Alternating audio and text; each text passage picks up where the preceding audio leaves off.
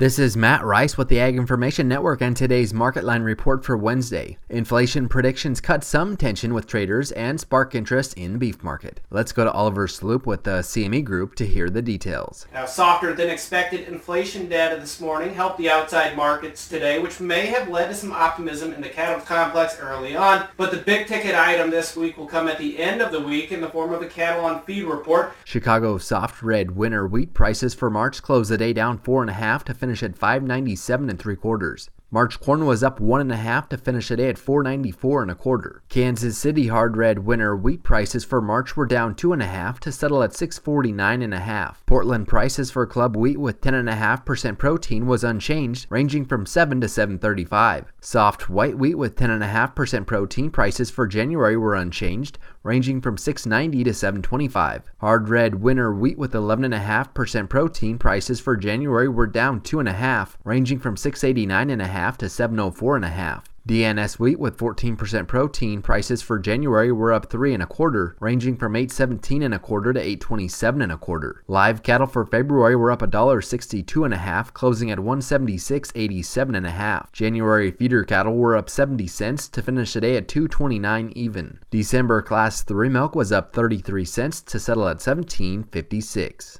Thanks for listening to the Market Line report. This is Matt Rice.